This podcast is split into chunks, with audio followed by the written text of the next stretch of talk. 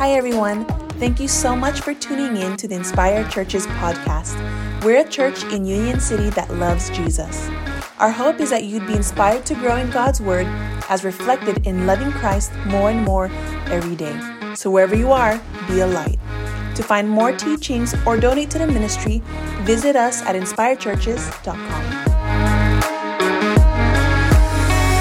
Happy Easter Sunday. On Friday night, we we grieved and we mourned the death of Jesus, but Sunday was coming, and today we celebrate our resurrected Savior. And I have to today, I have to tell you, today is especially special for us. I feel like our Easter service has been resurrected. We were in the grave the last two years.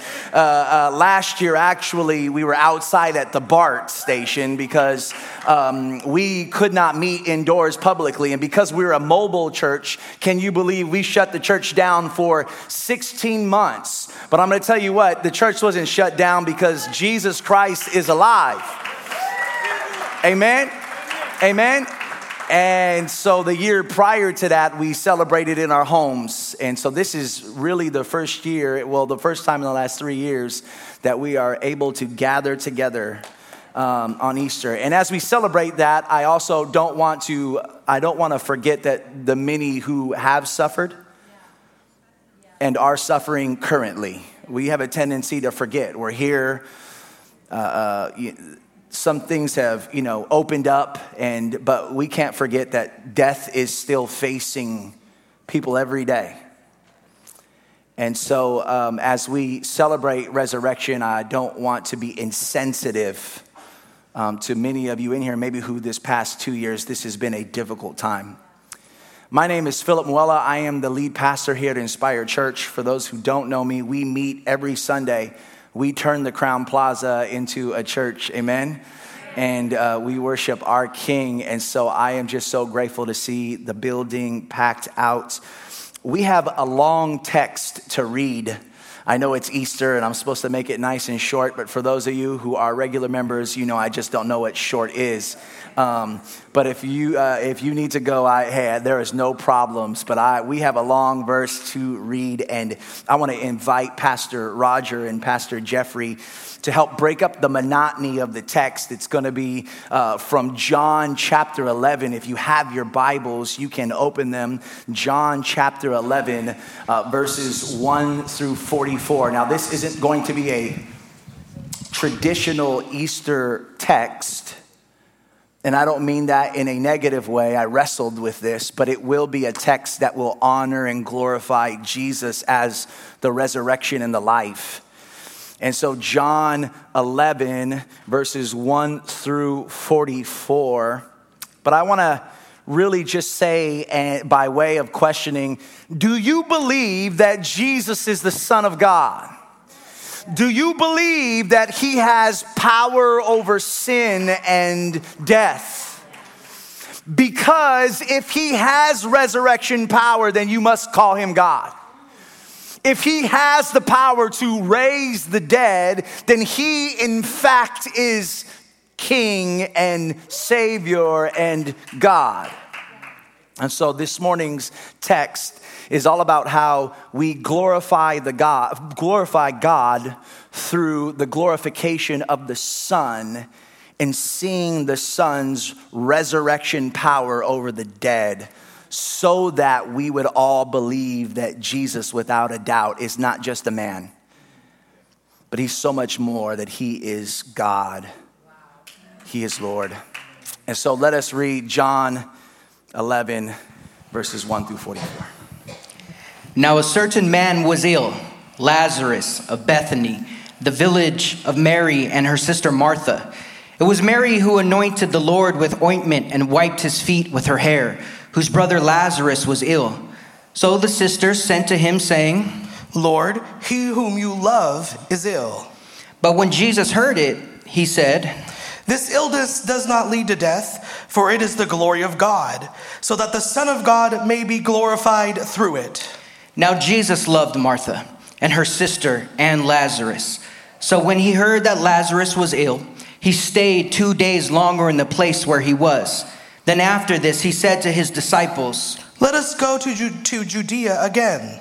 The disciples said to him, Rabbi, the Jews were just now seeking to stone you. Are you going to go there again? Jesus answered, Are there not 12 hours in the day? If anyone walks in the day, he does not stumble, because he sees the light of this world. But if anyone walks in the night, he stumbles, because the light is not in him. After saying these things, he said to them, Our friend Lazarus has fallen asleep, but I go to awaken him. The disciples said to him, Lord, if he has fallen asleep, he will recover. Now Jesus had spoken of his death, but they thought he meant taking a rest and sleep. Then Jesus told them plainly, Lazarus has died, and for your sake I'm glad I was not there, so that you may believe. But let us go to him. So Thomas, called the twin, said to his fellow disciples, Let us also go, that we may die with him. Now Jesus, when he came, he found that Lazarus had already been in the tomb for four days. Bethany was near Jerusalem, about two miles off, and many of the Jews had come to Martha and Mary to console them concerning their brother. So when Martha heard that Jesus was coming, she went out and met him, but Mary remained seated in the house. Martha said to Jesus, Lord, if you had been here, my brother would not have died. But even now, I know that whatever you ask from God, God will give it to you. Jesus said to her, Your brother will rise again. Martha said to him, I know that he will rise again in the resurrection on the last day. Jesus said to her, I am the resurrection and the life. Whoever believes in me, though he die, yet shall he live. And everyone who lives and believes in me shall never die. Do you believe this? She said to him, Yes, Lord. I believe that you are the Christ, the Son of God, who is coming into the world. When she had said this, she went and called her sister Mary, saying in private, The teacher is here and is calling for you. And when she heard it, she rose quickly and went to him. Now Jesus had not yet come into the village, but was still in the place where Martha had met him. When the Jews who were with her in the house, consoling her, saw that Mary rise quickly and go out, they followed her, supposing that she was going to the tomb to weep there now. Now, when Mary came to where Jesus was and saw him, she fell at his feet, saying to him, Lord, if you had been here, my brother would not have died. When Jesus saw her weeping, and the Jews who had come with her also weeping, he was deeply moved in his spirit and greatly troubled. And he said, Where have you laid him? They said to him, Lord, come and see. Jesus wept. So the Jews said, See how he loved him? But some of them said, Could not he who opened the eyes of the blind also have kept this man from dying? Then Jesus, deeply moved again, came to the tomb. It was a cave, and a stone lay against it. Jesus said, Take away the stone. Martha, the sister of the dead man, said to him, Lord, by the time there will be an odor, for he has been dead for four days. Jesus said to her, Did I not tell you that if you believed, you would see the glory of God? So they took away the stone, and Jesus lifted his eyes up and said, Father, I thank you that you have heard me.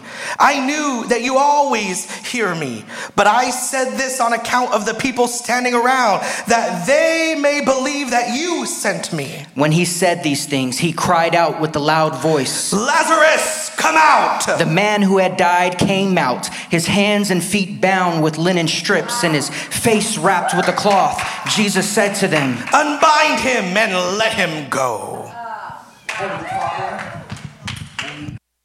This Easter morning to celebrate your resurrection, but we also reflect on the fact that you didn't just rise, but you are the resurrection.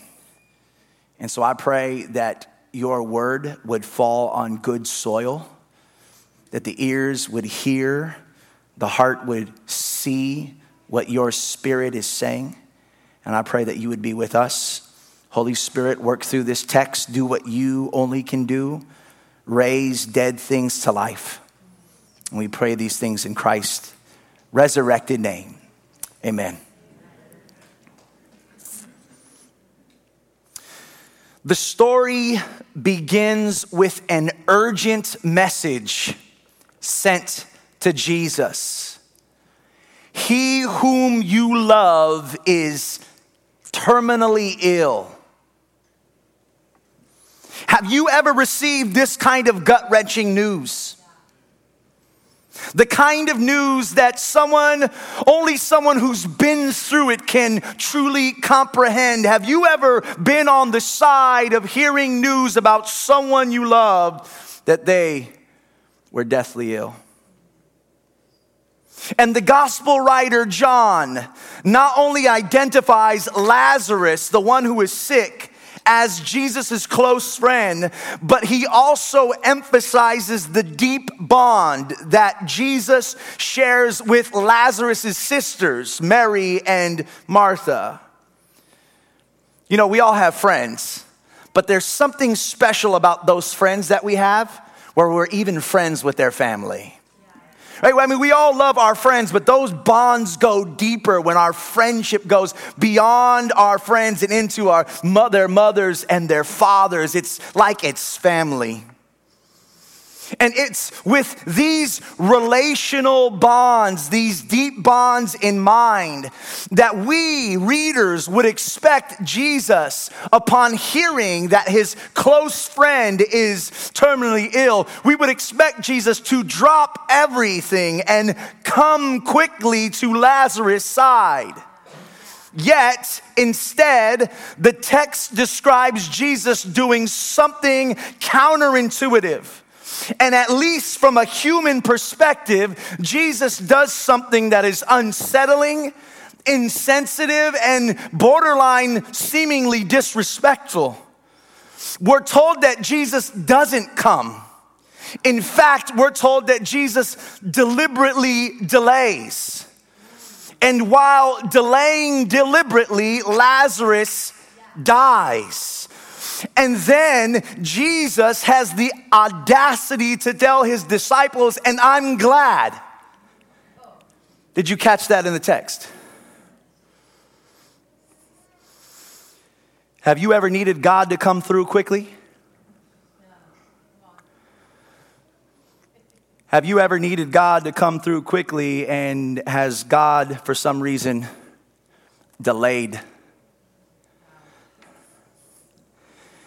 Have you ever prayed urgently? Have you ever prayed urgently and felt as if God was choosing to remain silent? Have you ever experienced a dark season in your life and wondered, God, where are you? God, how could you? My marriage is struggling. My health is failing. My family is hurting. My children are disobeying. My heart is breaking. God, do you even care to respond? Are you there?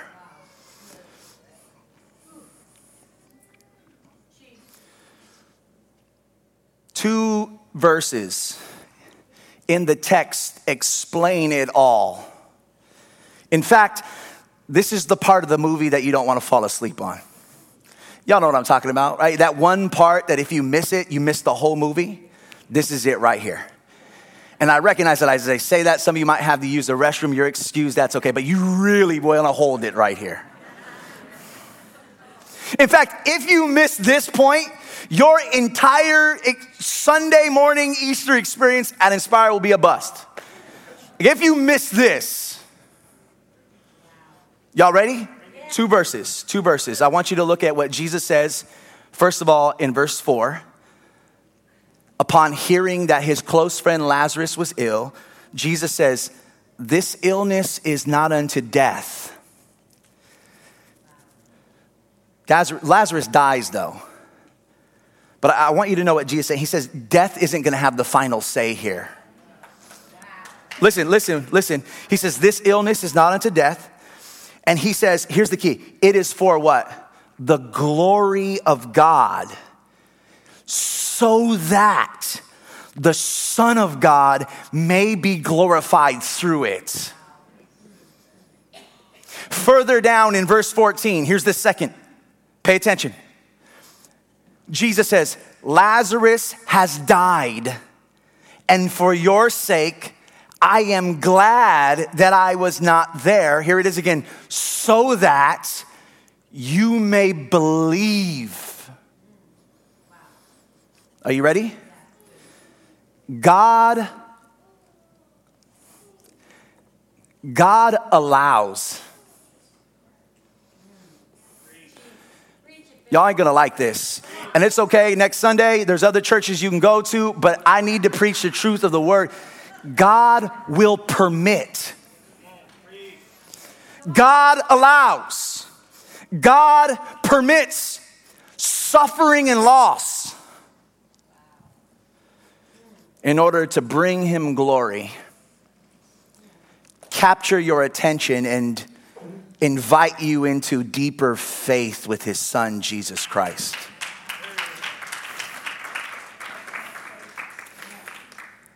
This is a difficult truth. It's a painful truth. But it's absolutely necessary for you to understand. You see, the difference between God's love and human love is in what we prioritize. You see, we prioritize, you and me, we prioritize and we pursue what is temporary, don't we? We run after temporary pleasures, temporary pursuits. We urgently desire quick fixes, don't we? We prioritize, we pursue what is temporary. But the difference between God's love, divine love, and our love, human love, is what is prioritized. While we prioritize what is temporary, God prioritizes eternity. This is why many reject the Christian faith. In fact, some of you were invited here today and you reject the faith because of this. This is why many walk away from the Christian faith. Some have walked with Jesus and have left Jesus. Why? I'll tell you why. Because God values eternity, He's more concerned about your trust in his son, Jesus, than he is concerned about your safety, security, comfort, health, or wealth. Jesus does not want to be an ornament in your life. He does not want to be a lucky rabbit's charm. Jesus does not want to be a genie in the bottle, he wants to be Lord over everything.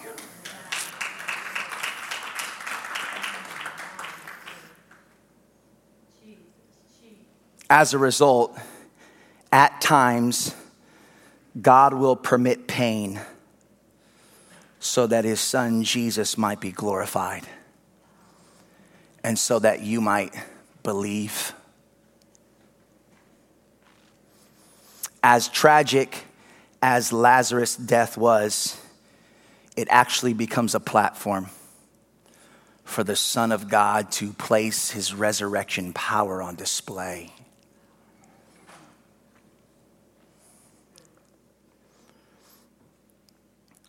When Jesus finally arrives, John details the fact that Lazarus' body has been buried in the tomb for four days. It's one of those random details, but I want you to know nothing is random in the scripture. Holy Spirit knows what he's doing. And so if he puts a detail, there's a reason why he's highlighting this detail. Are y'all with me?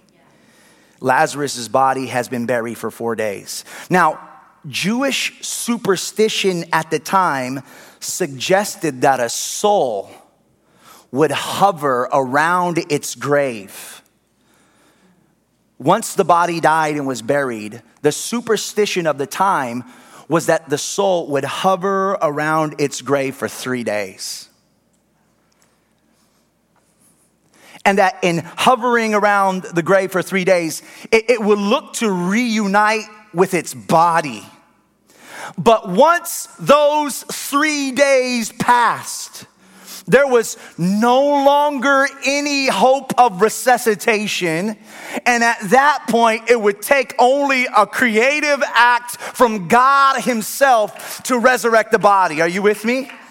Do you see what John's doing? Now, upon Jesus' arrival, both Mary and Martha will come to him on separate occasions, but they'll say the same thing Lord, if you would have been there, my brother would not have died. Y'all see that? Lord, if you would have been there. And I just want to take a detour. Just a side note. I want you to notice how Jesus responds. He doesn't get angry with them.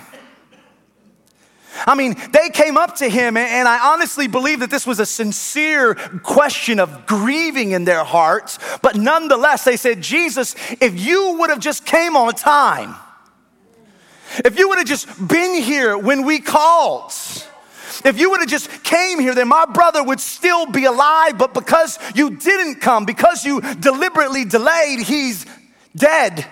But notice how our precious, gracious Savior Jesus responds. He doesn't get angry, He doesn't get mad, He doesn't rebuke them. He deals with them gently and compassionately. I love this. Aren't you glad we serve a God who is not afraid of or infuriated with questions? Oh, there must be only a few of you that serve that God. I'm glad that I serve a God that is not infuriated with, that is not afraid of or intimidated by our questions. Some of you have been raised in church and you think God, don't question God. No, no, no, no. Jesus says, Come, Mary and Martha, compassionately. And they come and they say, Jesus, where were you? And he doesn't deny them, rebuke them, or send them away, but he listens Aren't you glad we serve a God who invites us to come to Him in our pain?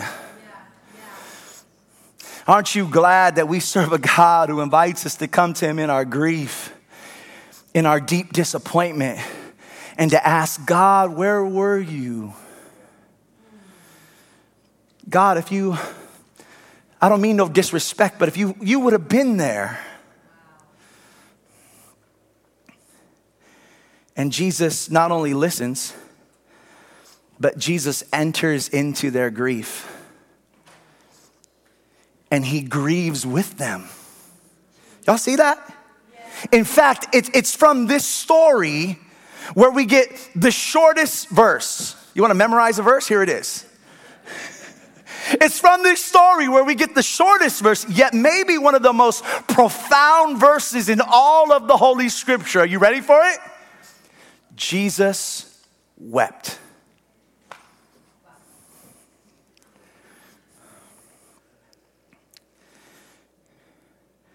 Right here, right before Jesus is about to display his divine power, he first displays his gentle humanity. Hmm, what a God we serve. There's none like him.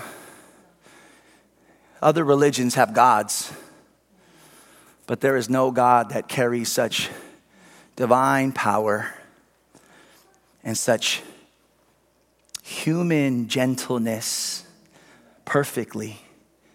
Jesus was God, yet he was the most gentle human on the planet. Fully God, fully man. Jesus Christ, the revelation of God weeping.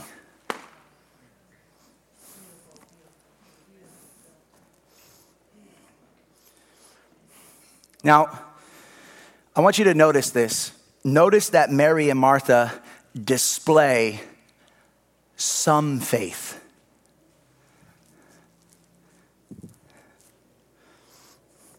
They really believed that Jesus had the power to heal Lazarus' disease. Do you see that?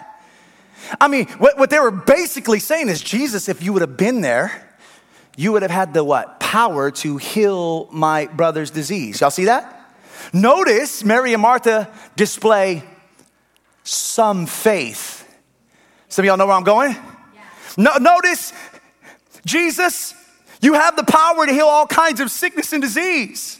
They believed that Jesus had the power to heal Lazarus' disease. They had no doubt, yet they could not fathom that Jesus could actually raise the dead. I mean, Martha says, I, know you, you could ask God. Mm. Y'all see that?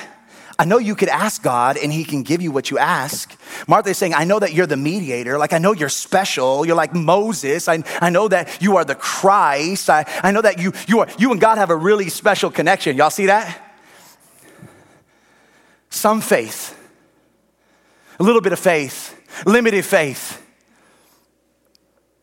Sure, Jesus had been given the power to heal all kinds of sicknesses and diseases, but there was no way that he could overcome death and decay. That's impossible. Death is final. And Lazarus had now been laying in the tomb for four days. I mean, of course, Jesus was sent by God. And of course, Jesus might have been able to resuscitate Lazarus, but only God Himself could come down and provide that body with resurrection life. Y'all see this? Do you get it yet? Do you see it yet? Are you starting to comprehend God's divine love? Jesus delays. But imagine if he didn't. Imagine if Jesus would have shown up on time. And imagine if Jesus would have immediately answered their cries to heal their brother. If he would have done that, they would have remained stuck in their limited faith. They would have remained stuck with the revelation of Jesus as a healer. They would have saw Jesus as not only a healer from God, but they would have never experienced Jesus as God who raises the dead. Hmm. I want you to know Jesus loves Mary and Martha and Lazarus. They are disciples, they are followers. I don't want to insinuate or pontificate or think about where they saved or not saved, but I want you to know that the faith is moving. Jesus is drawing it out. And John is writing this story so that you would believe.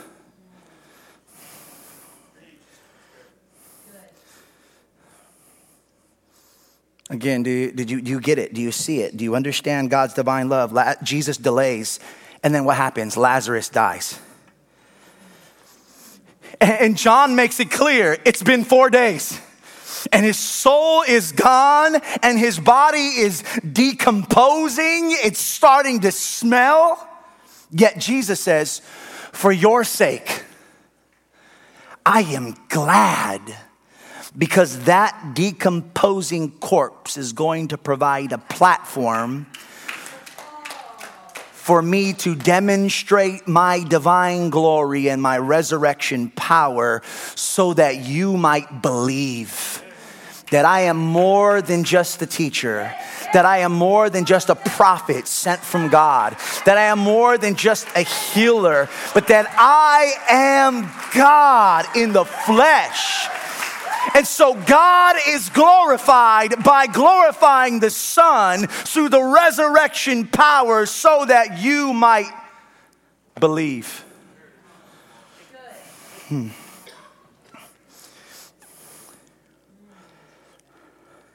Hmm. That decomposing corpse. What a phrase. Is going to become a platform for the resurrection power of Jesus. That they may know, that his disciples may know, that those who gathered around the tomb may know, and that those who came to Inspire Church on Easter Sunday may know. That you may know what? That you may know that the resurrection is not just a doctrine to confess. Is the resurrection is not just a day to celebrate or a Sunday to get dressed up and to attend. That the resurrection is not just a religious sentiment we tell people at funerals to make them feel a little better.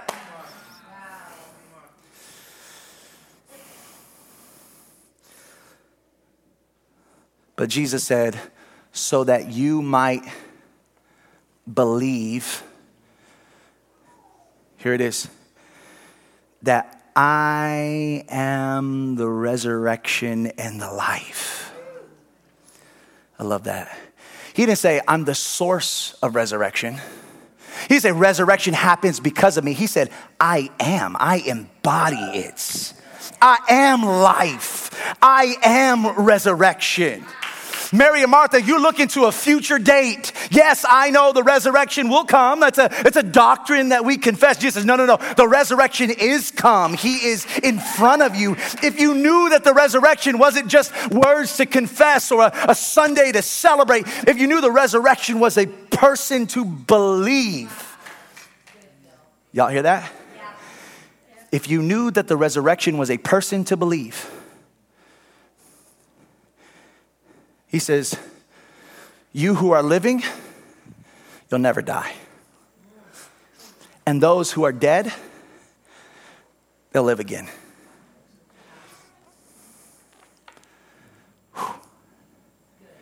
If you believe, that's divine love. I, I, don't misunderstand me. God is very concerned about your here and now. I don't want to paint a picture of this divine authoritarian in the sky who could care less about your day to day. That's not the God that we serve. That's not the Jesus of the scripture. What I want to say, though, the priority of God is not just your temporary, but He is concerned about your eternity. You could say that we're nearsighted and God sees the big picture.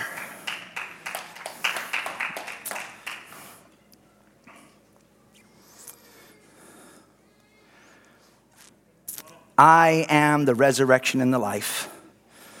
Whoever believes in me, though he die, yet shall he live.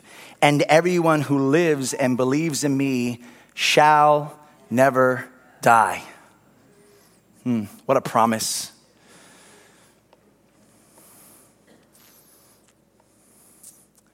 As we get ready to close,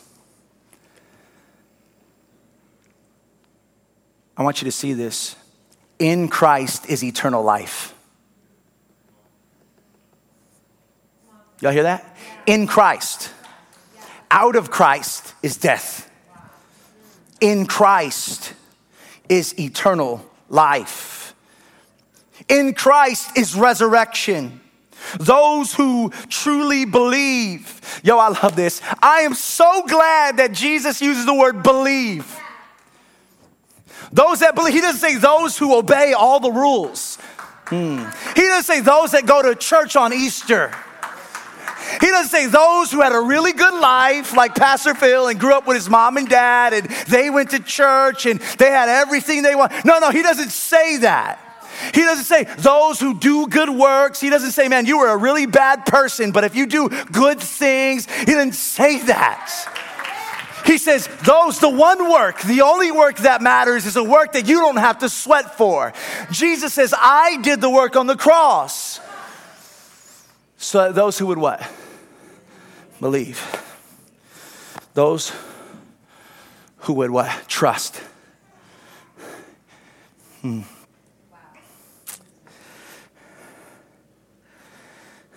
This is the priority of God's divine love, not your health, not your wealth, not your safety, security, or comfort, not your American dream, not in the Bay Area, we really need a house.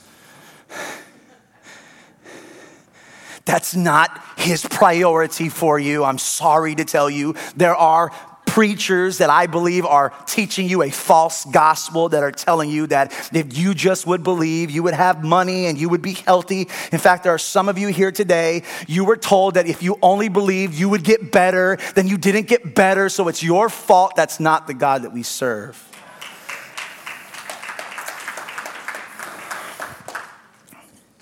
I'm going off on a tangent. I need to get back to my notes so we can finish. Not your health, not your wealth or your comfort. And I want you to know God's concerned about those things, but that on this earth, God would be glorified. You're not the main character. That God would be glorified. So, how will we glorify this God? Through the Son who has resurrection power. God would be glorified because the Son is God. And then a residual, a byproduct of that glorification is that you would believe. And that if you would believe, you would never die. And that you would join in with Him in His glory, and we would live in all of eternity, treasuring the beautiful, lovely glory of God. And just in case they thought Jesus was tripping, and just in case many of you in here think, because you watch a couple of, I don't know, YouTube theologians, that Jesus was metaphorically speaking. This was a spiritual idea, just in case that there would be doubters and haters and unbelievers because they're everywhere. Jesus says, I'm gonna prove it. I'm gonna put my money where my mouth is. Everything that we just said, everything that I just said, I am the resurrection, I'm gonna back it up. Like this check isn't gonna bounce. Like I got receipts, and here, here's what it looks like. Let's go to Lazarus' tomb. Let's go to Lazarus' tomb.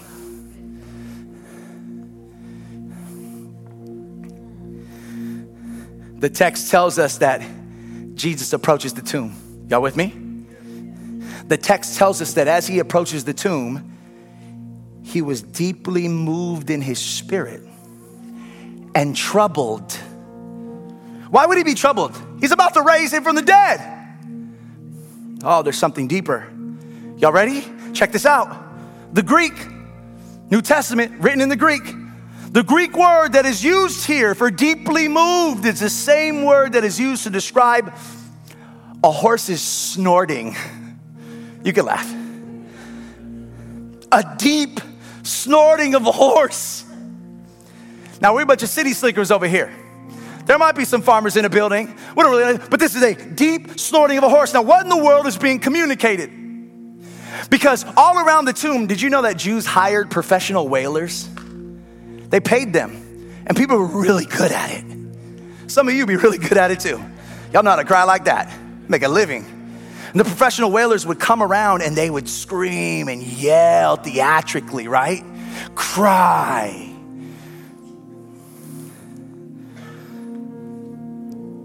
But Jesus at the tomb burns with righteous anger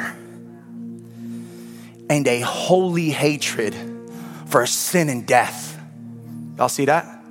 Like a fighter staring down his opponents in the ring. Like a father fighting for the safety of his family, Jesus was preparing to confront his creation's greatest and final enemy. Reflecting on this moment, theologian B.B. Warfield writes Jesus approached the grave of Lazarus in a state not of uncontrollable grief, but of irrepressible anger. He goes on to say, It is death that is the object of his wrath.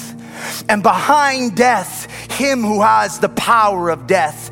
And whom he has come into the world to destroy. His soul is held by rage, and he advances to the tomb as a champion who prepares for conflict. And death would prove no match for the God of this universe. So he commands the stone to be rolled away. Martha, still struggling in her limited faith, says, No, no, no, Master. He's been dead four days. He's going to smell.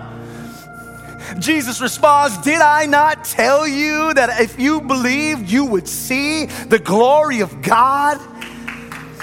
So the stone is rolled away and with a loud and full voice, full of divine glory, full of tenderness and mercy, full of power, Jesus calls to the tomb and commands the corpse, Lazarus, come out. It's been said that if Jesus had not used Lazarus' name, every tomb in that entire region would have responded to the Savior's voice, and the dead would have begun to rise all over Bethany. So he had to say Lazarus because all those bodies were waiting to come alive.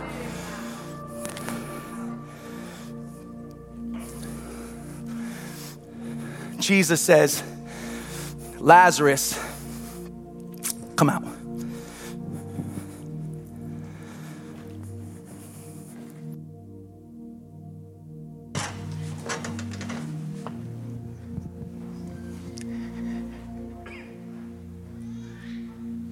It's a constant thought I think of. I guess I dream of. What does death look like? It feels like gray mornings with no color, no feeling, no flutter. It's cluttered, isn't it? The thought of someone never returning. We see death every day. A dying man comes to our doorsteps like newspapers in a digital society, unwanted worthy news, yet unworthy we choose and refuse to accept. Have you ever witnessed this world consume life, over consume life? With no warning, like Midwest thunderstorms approaching out of nowhere, bringing in lightning flashes, clashes of natural disaster taking what really mattered, these moments scattered on calendar days, connecting the dots, creating this maze we were never meant to get out of. Depressed by death, literally pressed with unanswered prayers of what could have been. How could that have been the last time with him or her? Burr is an expression of the coldness it feels like like winter approaching out of order, out of sequence. This wasn't the time we thought death would come. Death comes unexpected, taking from us the thing we cherish most, like a thief in the night, unannounced. It feels like a dream, kind of. Awake but not woke, warm, neither hot nor cold feeling like I'm next, seeing the signs of defeat like scoreboards displaying a losing score. My inner being, my core is preaching its final breath, breathing heavy in and out, more sin in than out. It wasn't always like this. I once was alive and well, walking in beautiful harmony amongst a uplifting family, such a spiritual feeling, doing everything that felt prospering, conquering, consuming the word like a bear cherishes sweet honey, praying normally if having conversations with the first love, Jesus, my first real love, giddy, overwhelming, overwhelming these rhythms of life that were contributing to a glimpse of life everlasting. Joy flowing in the morning, you can feel it. You know it like sun rays cascading through souls. There is a bright light beaming from my inner being when I am walking in the sun. S O N. But now then, what happened? I've substituted selfishly rapidly replacing, exchanging rhythms for one off solos, even hiding, nobody knows. fulfilling that flesh eating, satisfying worldly meaning, replacing foundational gospel ideals with shaking and diminishing fundamental foundation idols, substituting my Savior for saviors to savor a life not worth living dead. It feels like a dream, kind of spiritually dead, not where I want to be, instead, consciously lost, tossed and crossed in this mix of sin, self, and sadness. It was never my death wish, but here I am. My fam, feeling madness, concerned, crying, confused on why this Savior would allow me to recklessly wander, stumble, fall, and die. Did you not hear their cry? Could you not hear their plea? Your response feels quite echoing, empty, echoing and echoing. In this dream, it reminds me of a tomb. Me laying in that room like Lazarus. I see concrete, now I feel concrete under my feet, cold condensation. I hear conversations about my life, my fellow brothers and sisters warning, silently screaming for my salvation. But what hope can we find in the misery amongst the ashes?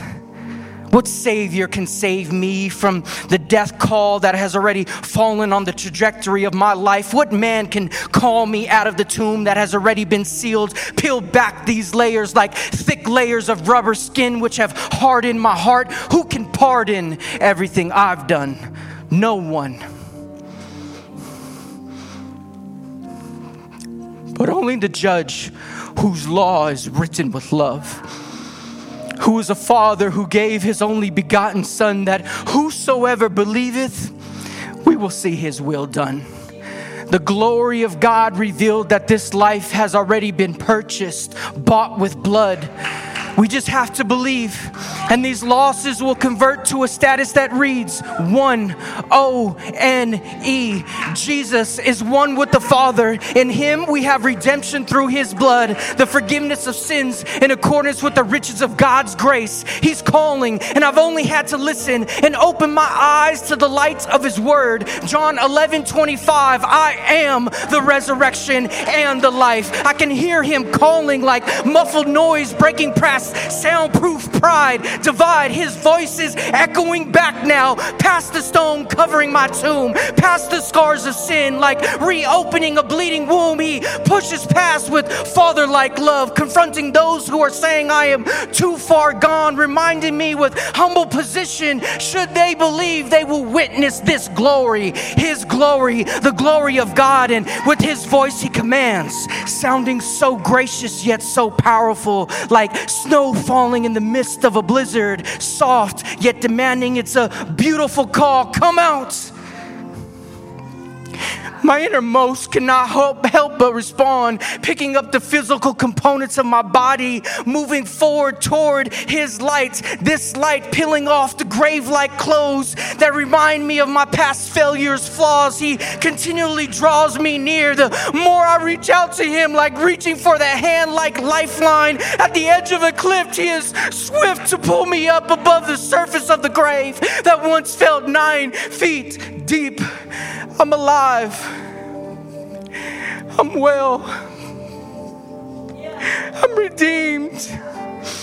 I have life and life everlasting with Christ Jesus, who allowed the unexpected so that I may be truly resurrected with Him, not for a moment, but for forever. So, forever, my response will be hallelujah and a thousand hallelujahs more.